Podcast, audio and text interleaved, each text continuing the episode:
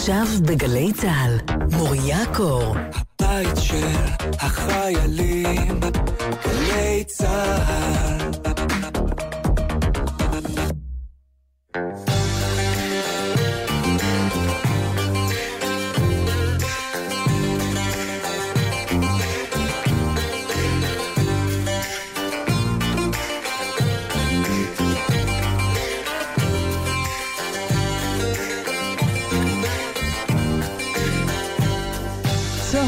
מוריקים, מאזינים ומאזינות יקרים, יום שישי שמח. כאן מוריה קור, מחליפה את אהוד בנאי, והתאריך הוא השלושים באוגוסט.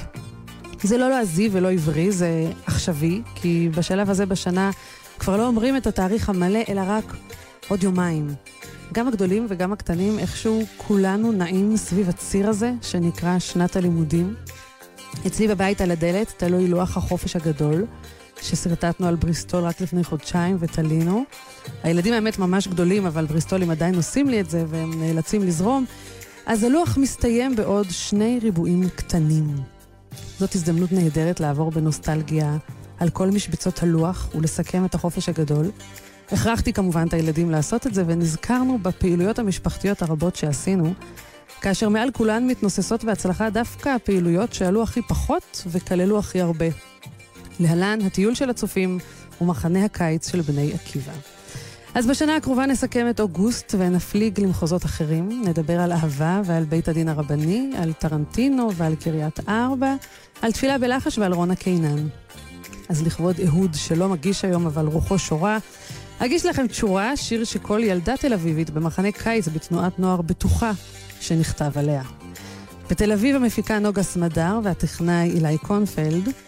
כאן איתי בירושלים מוטי זאדה, שעוזר לי להרגיש כאילו אני לא מדברת אל עצמי. האזנה חיננית לכולם.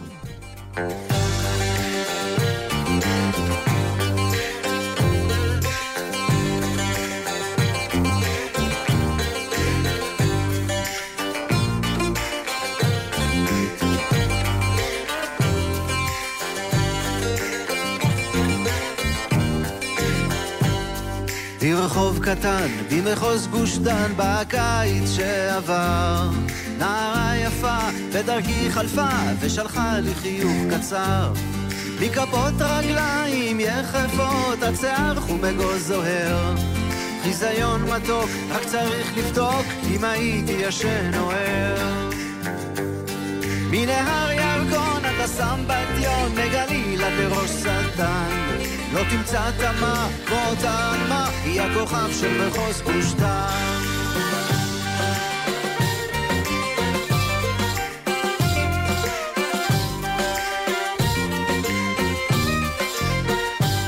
האם אני מביט בכוכב שביט? נשארתי עומד המום. אז שאלתי זר שברחוב עבר, מי זוהי אפיה בחום? הוא חייך אליי ואמר לי, זוהי פרח ארגמן. אבן הספיר, שושנת העיר, היא הכוכב של מחוז גוש דן. מנהר ירקון עד לסמבטיון, מגליל עד לראש שטן. לא תמצא תמה כמו אותה עלמה, היא הכוכב של מחוז גוש דן.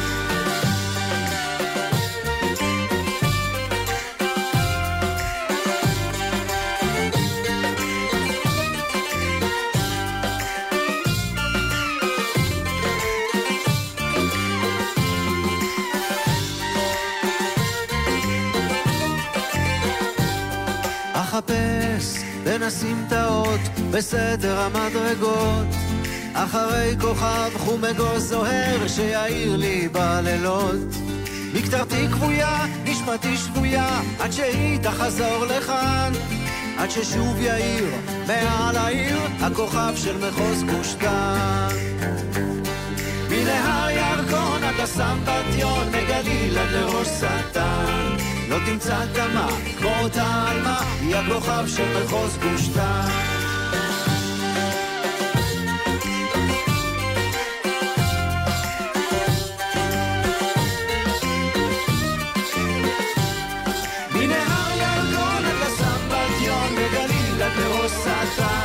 לא, לא תמצא. היא הכוכב של מחוז גוש דן. ציינתי השבוע יורצייד של נישואין. זה משהו שאני משערת שרק גרושים יודעים. יש תאריכים שנשארים בלוח השנה, גם כשהם לא רלוונטיים. אולי זה יותר גרושות שמראש זוכרות את התאריכים האלה יותר טוב, כנראה. אז יש תאריכים שנשארים בלוח השנה ויש תאריכים שמתווספים. אני התחתנתי בכ"ח באב, קראנו לזה אז כוח מנחם אב, כן? עשינו מהתאריך הזה משפט שלם עם נושא ונשוא ומושא ובעיקר הרבה מהות. משהו שגיליתי בערך שנה אחרי החתונה, עיינתי באיזה ספר פסבדו-קבלי שמפרט מועדים שבהם עין הרע שולטת בעולם, ובין, לא יודעת, נגיד עשרה תאריכים, ראיתי שגם כ"ח באב הוא תאריך כזה. והכרתי עוד זוג שהתחתן בכ"ח באב והתגרש, אבל האמת שהכרתי גם שני זוגות שהתחתנו בכ"ח באב ונשארו ביחד, אז שחררתי את התזה הזאת. ורק uh, כשהגעתי לבית המשפט להתגרש, והייתי צריכה למלא בטופס את התאריך הלועזי שבו נישאתי, בדקתי ביומן של שנת תש"ס וגיליתי שזה היה 29 באוגוסט. אז אתמול היה גם כ"ח אב וגם 29 באוגוסט, כי עברו 19 שנה, והאמת היא שהתאריך הזה באופן מוזר עושה לי טוב, כי מצד אחד הוא מזכיר לי את מה שהיה ושהיה קשה, אבל מצד שני, את כל הטוב שיש לי בעולם בעצם קיבלתי בזכות שהתחתנתי. והטוב הזה הפך להיות המניע והמסובב, והטוב הזה גם חוגגים לי כל שנה תאריך שנוסף ללוח השנה. התאריך הזה מכונה אצלנו יום הולדת, יום הגירושין, היום הולדת של הגט, וגם הוא מין יום כזה שלא נחגג באמת, אבל מצוין בהרבה זיכרונות ורגשות וצחוק, כי אי אפשר לבקר בבית הדין הרבני בלי להשתעשע ממה שקורה שם, ובעיקר בתקווה שהעולם יתמלא באהבה.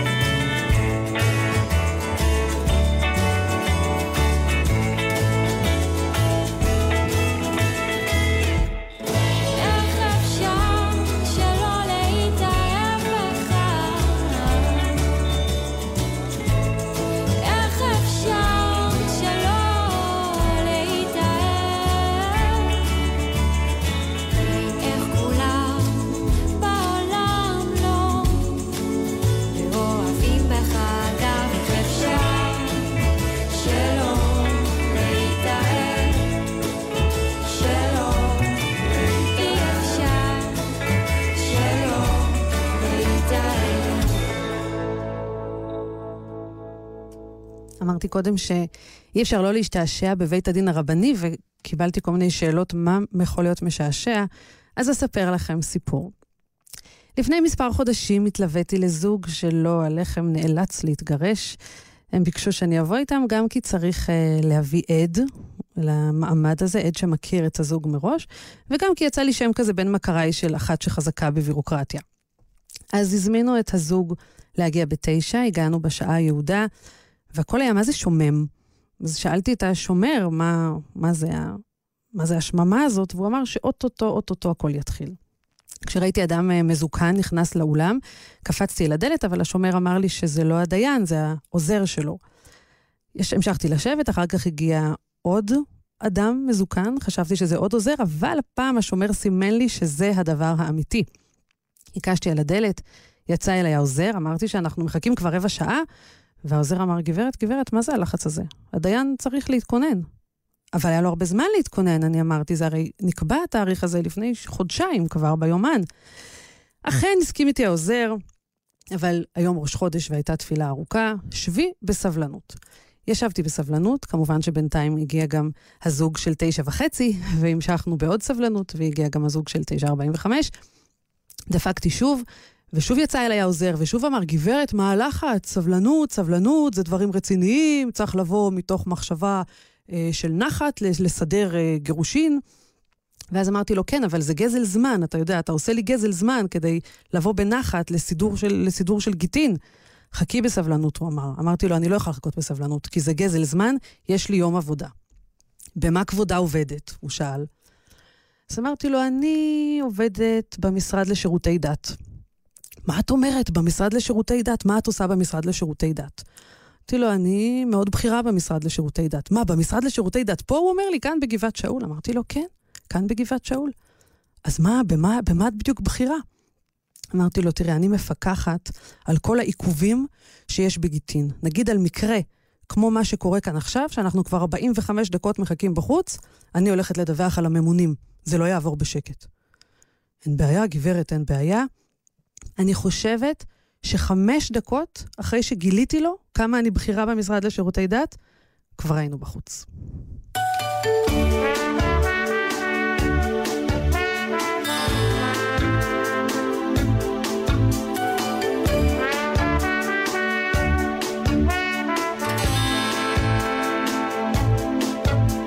אני יושב הרבה וקורא בעיתונים אישה באחד המדורים. אני רוצה אותה יפה וחכמה. שתסדר לי בית ונחיה בחממה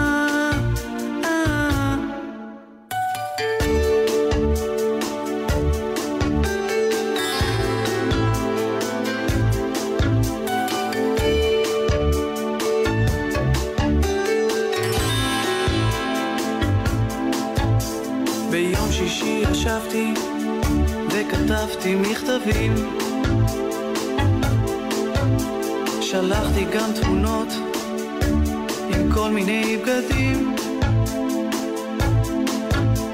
החזקתי אצבעות ולא אכלתי די. כן עד שהיא תבוא לחיות זה לא כדאי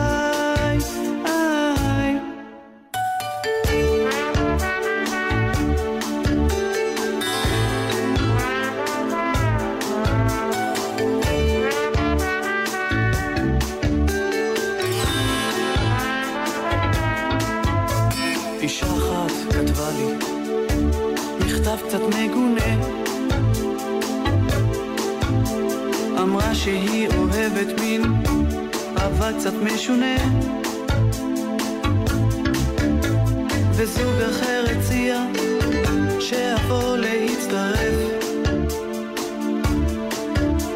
אבל זה לא נראה לי זה בטח מאיים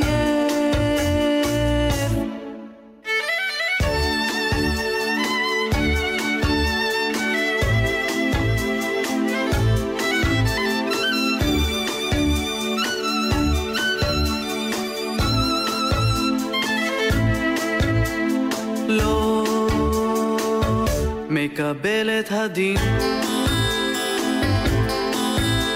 אני לא מבין, אני לא מבין. ביום אחד אפור, גשום וסגרירי, את עוד תחכי לי,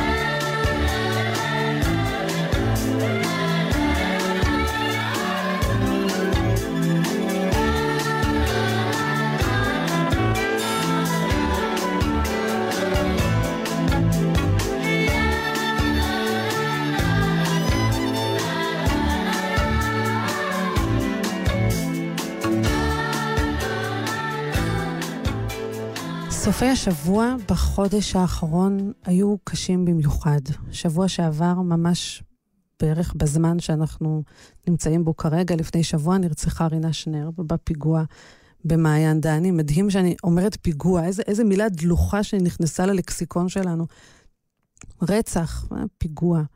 לפני שבוע היה הרצח של רינה שנר, לפני שבועיים נדרסו בצומת אלעזר נועם נאביס, שכבר שוחררה מבית החולים, ואחיה, נחום נאביס, שעדיין מאושפז וזקוק לתפילות. שבוע קודם לכן קברנו ביום חמישי את דביר סורק, השם ייקום דמו, והאמת שכתושבת אפרת אני בדופק מטורף והתקפי חרדה מתמידים, לא רק כשהילדים יוצאים לשכנה, אלא גם כשהטלפון מצלצל ממישהו שלא מסתפק בוואטסאפ.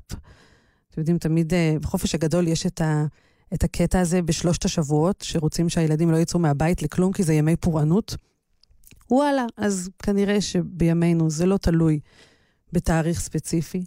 והימים הקשים האלה הזכירו לי את התקופה שבה גרנו בקריית ארבע, וכל יום שישי היה משהו. אפילו הייתה בדיחה שחורה שהסתובבה בין אה, נשות הקריה, שהעובדות הסוציאליות של המועצה מכינות שבת כבר ביום חמישי, כי ביום שישי, וואלה, את לא יודעת מאיפה זה יבוא לך. ואני זוכרת יום שישי אחד כזה, כשנרצחו דוד רובין ואחיקם עמיחי. ואת הלוויה שהייתה במוצאי שבת מהרחבה שליד הבתים שלהם, וגם קצת ליד הבית שבו גרנו אז. ומהלוויה הזאת אני בעיקר זוכרת חבר שלהם, שזעק מנשמתו הספד שמקונן על חוסר הסולידריות בחברה ועל אה, ההתפרקות הערכית שלנו. והוא אמר שם, אנחנו קוברים את טובי בנינו, אבל מחר מדינה שלמה תקום בבוקר ותתעסק בפוני של נינט. חלפו שנים, וגם החבר שזעק שם, בניה שראל, נפל. ממש בחודש הזה, לפני חמש שנים, נפל על חורבות גוש קטיף במלחמה שקוראים לה משום מה מבצע, צוק איתן.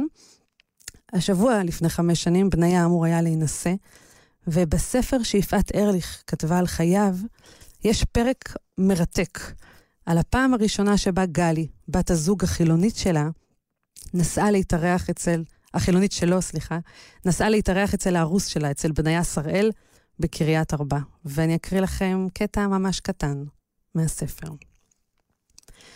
מיכל, אימא של בניה, הציעה לגלי להדליק נרות. גלי נענתה בשמחה. בניה כבר חיבר אותה אל הטקס הזה, ובכל שבת גלי מדליקה נרות. היא אוהבת את נצנוץ הלהבה, את הברכה, את הקסם של שבת שנדלק ברגע אחד עם הנרות. אבל למרות האווירה הביתית החמימה, גלי מרגישה חסרת ביטחון. כשהיא מסדרת את התיק בחדר שהוכן במיוחד עבורה, היא מנסה לשחזר את כל הכללים שבניה לימד אותה. מפחדת לעשות איזו טעות. היא יודעת שאור אסור לכבות ולהדליק, וגם את הטלפון הנייד היא השתיקה. אפילו צמא היא יודעת שאסור לקלוע בשבת, אבל מה בנוגע להורדת מים בשירותים? מבוכה. מותר או אסור? כשבניה נכנס אל החדר בחולצת שבת לבנה בוהקת, כיפה על ראשו, היא שואלת אותו בלחש בפנים מתוחות, אם מותר ללחוץ בשבת על ידית הניאגרה. מה פתאום? הוא עונה נחרצות. השתגעת? אסור באיסור חמור.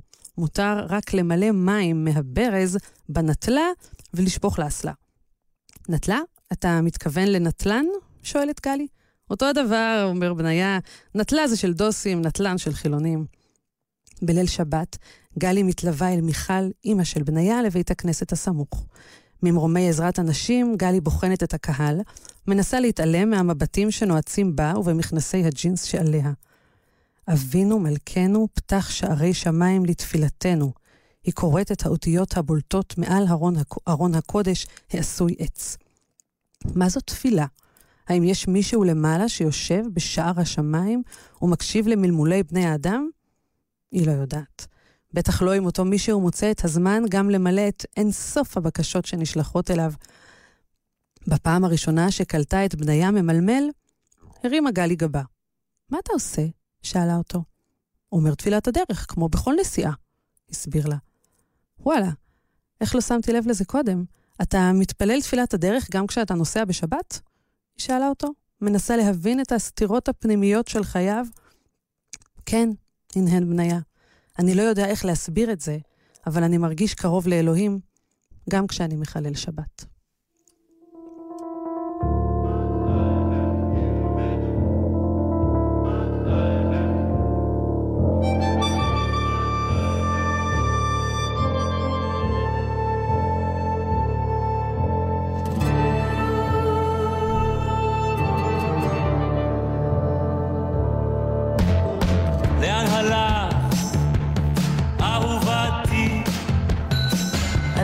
ממש לידך.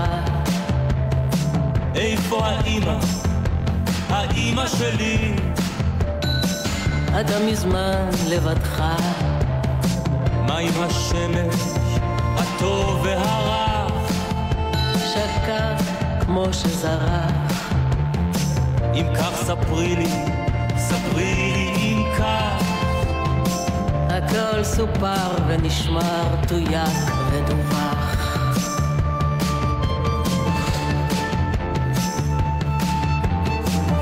שומע שוב פרשים, אינך שומע דבר, וריח מר עולה מן הרעשים. והוא ילך ויגבר. מדוע קר לי, קר לי כל כך? זה לא מאוד מסובך. את מוכרה לי, אבל רחוקה. אתה ליד עצמך, אני ממש לידך.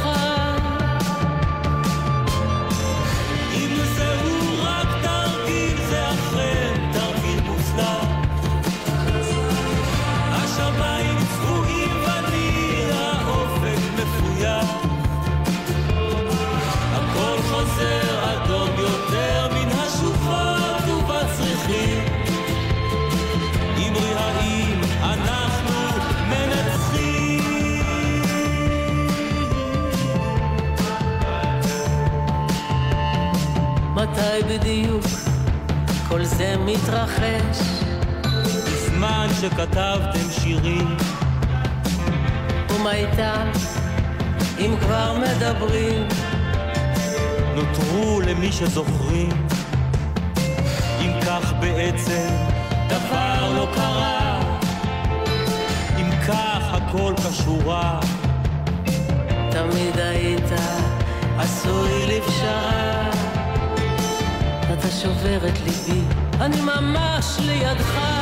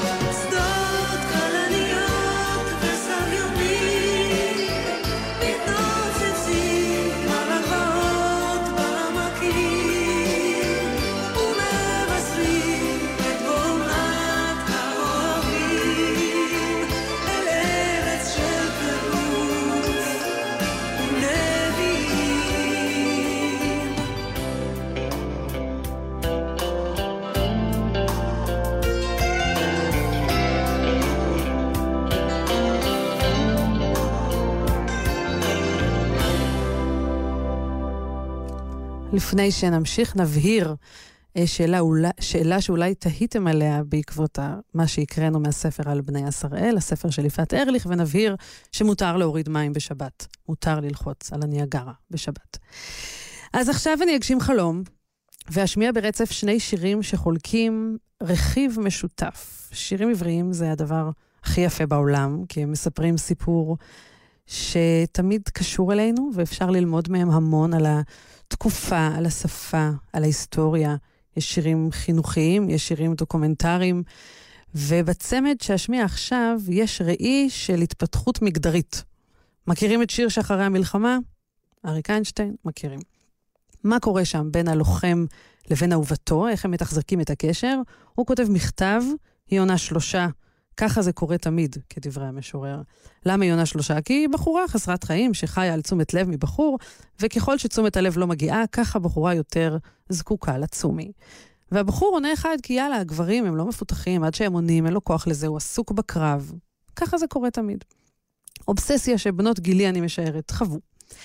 אבל מה קורה בשיר הנפלא, הריקוד המוזר של הלב, שכתבה רונה קינן? שם מספר לנו הדובר שהחברה כותבת לו שורות קצרות, ולשורות הקצרות האלה הוא עצמו עונה במגילות.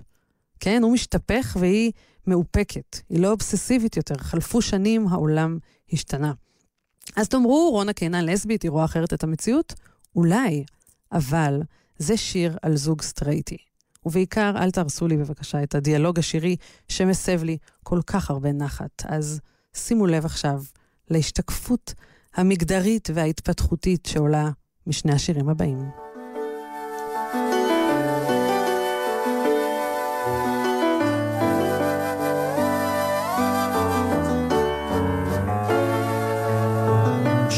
ישן נושן, שיר של חיילים שחוזרים אחרי הקרב. שיר של אהובה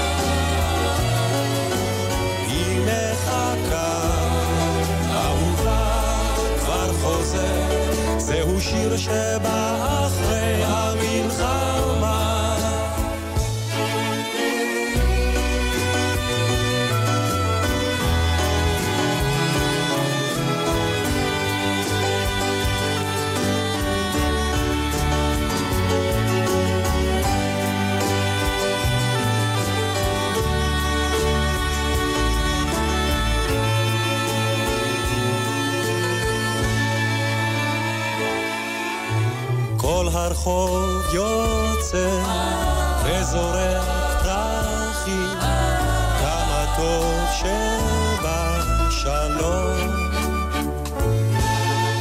הנה הם חוזרים, שיהיו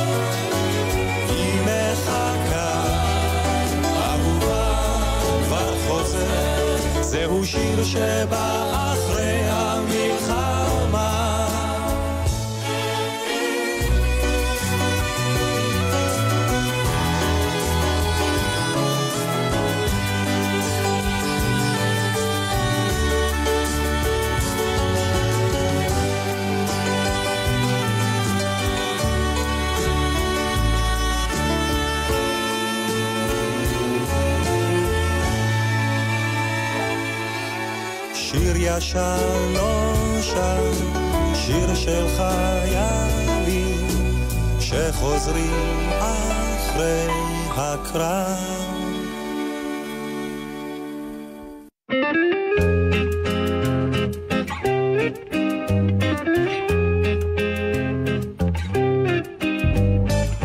כותבת לי שורות קצרות. אני, אני עונה במגילות. המחוות שלה מאופקות, ושלי עולות על גדותיהן. היא מזמינה אותי לארוחת בוקר, אני מזמין אותה לחנוכת בית. היא אף פעם לא תהיה שלי, אולי תהיה קצת לידי, וגם זה לא בטוח.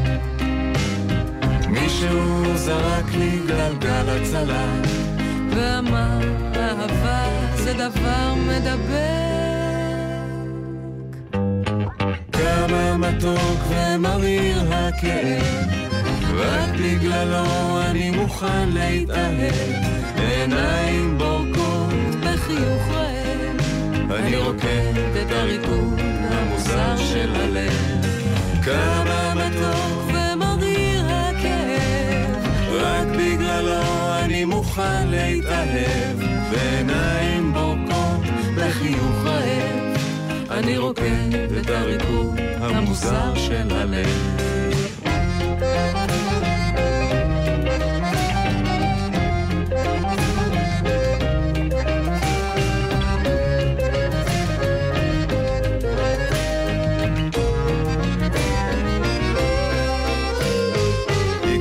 לי שורות קצרות.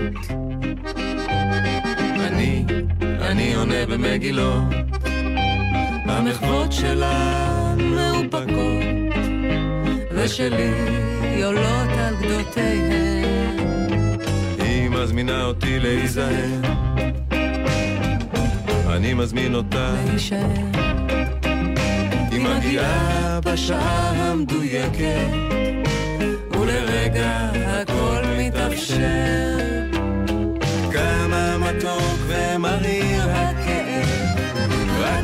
בגללו אני מוכן להתאהב. בעיניים בורקות בחיוך רעב אני רוקד את הריקוד המוזר של הלב. כמה מתוק ומריר הכאב. רק בגללו אני מוכן להתאהב. בעיניים בורקות בחיוך רעב אני רוקד את הריקוד המוזר של הלב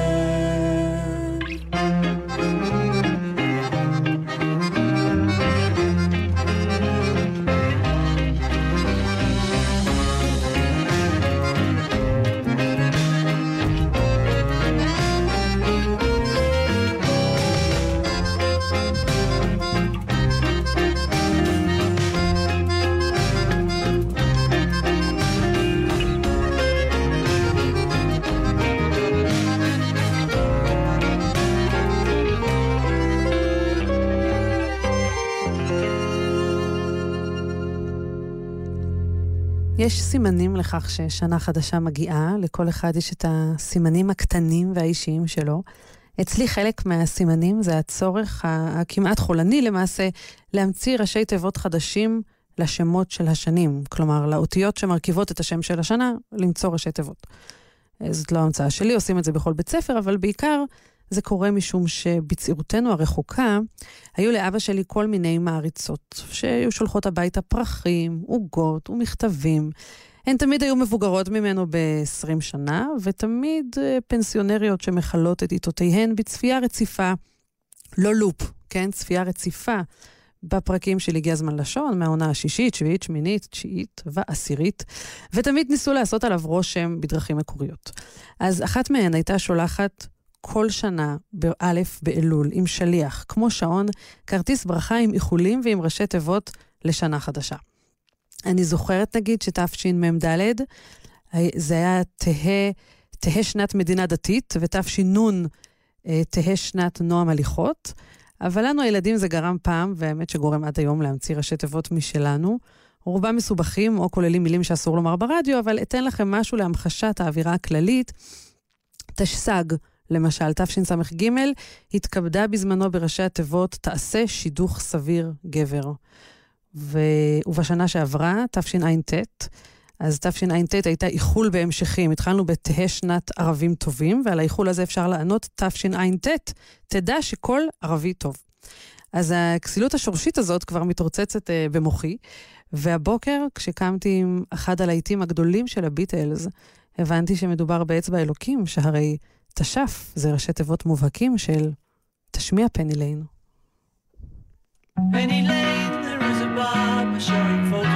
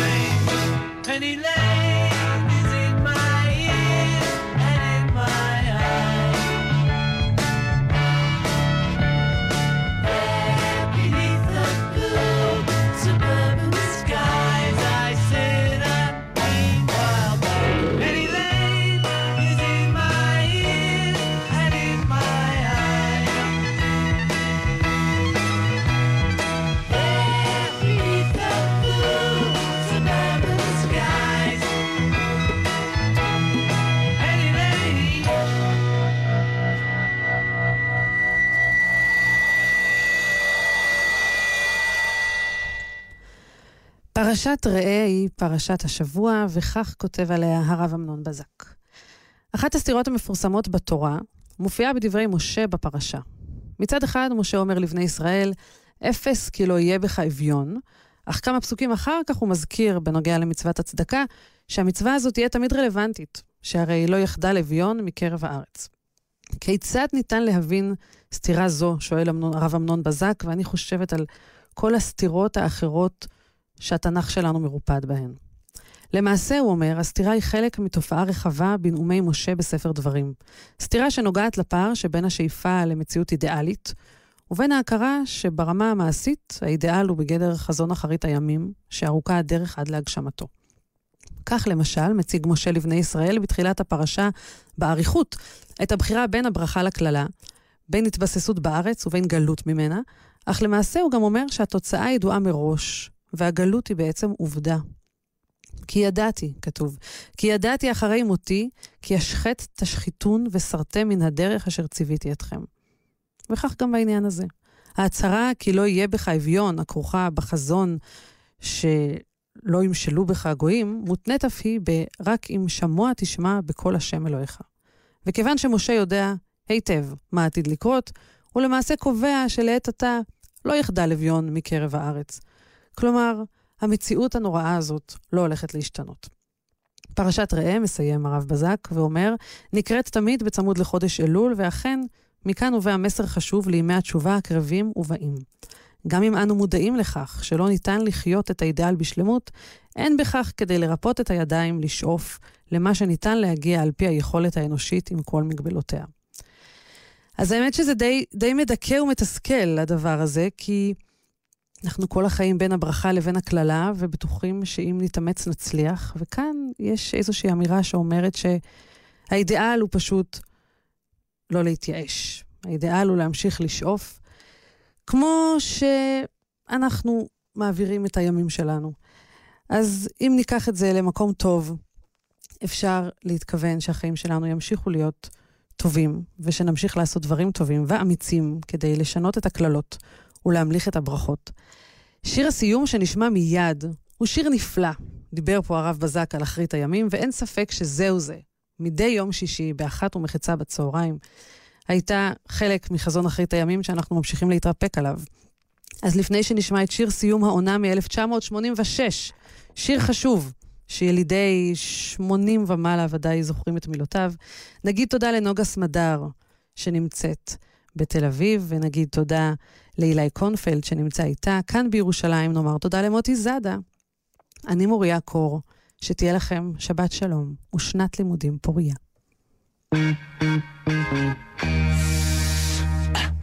רגע, זה טרנטינו, השיר אחד שאחריו, סליחה. לא זה. זה היה כדי לבדוק אתכם.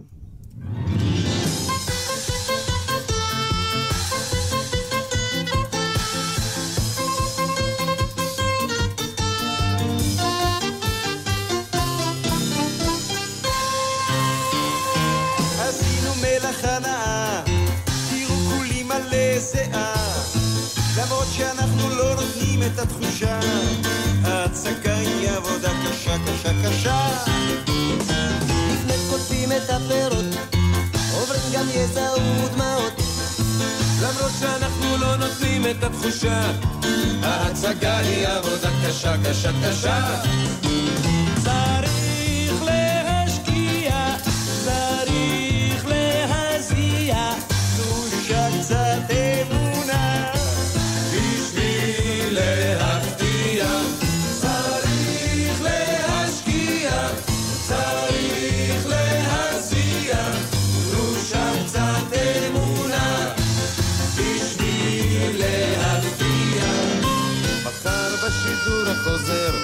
הכל ייראה אחרת. השמש תזרח במרום, השמיים יהיו בצל התכלת. ואם זייפנו בשיר, בשידור הישיר, הכל יסתדר בשידור החוזר. ואם זייפנו בשיר, בשידור הישיר,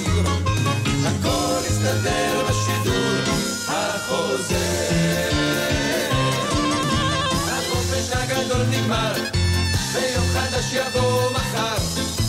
בסוף חוזרים ללימודים והעבודה, והדבר הכי חשוב תמיד הוא התמדה. וגם אתם קהל נכבד, הייתם משהו מיוחד, למרות שלא עמדתם על הבמה, הייתם חלק בלתי נפרד מההצגה.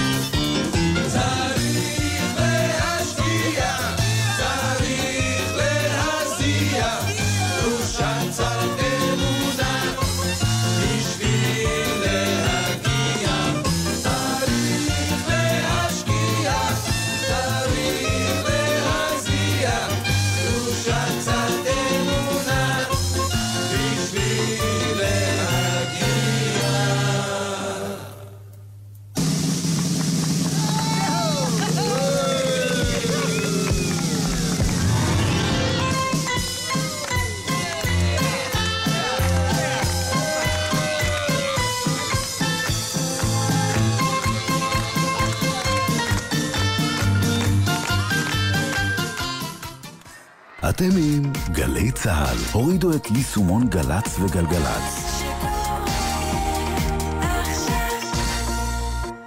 שלום, כאן דני אבדיה, שחקן מכבי תל אביב ונבחרת ישראל בכדורסל.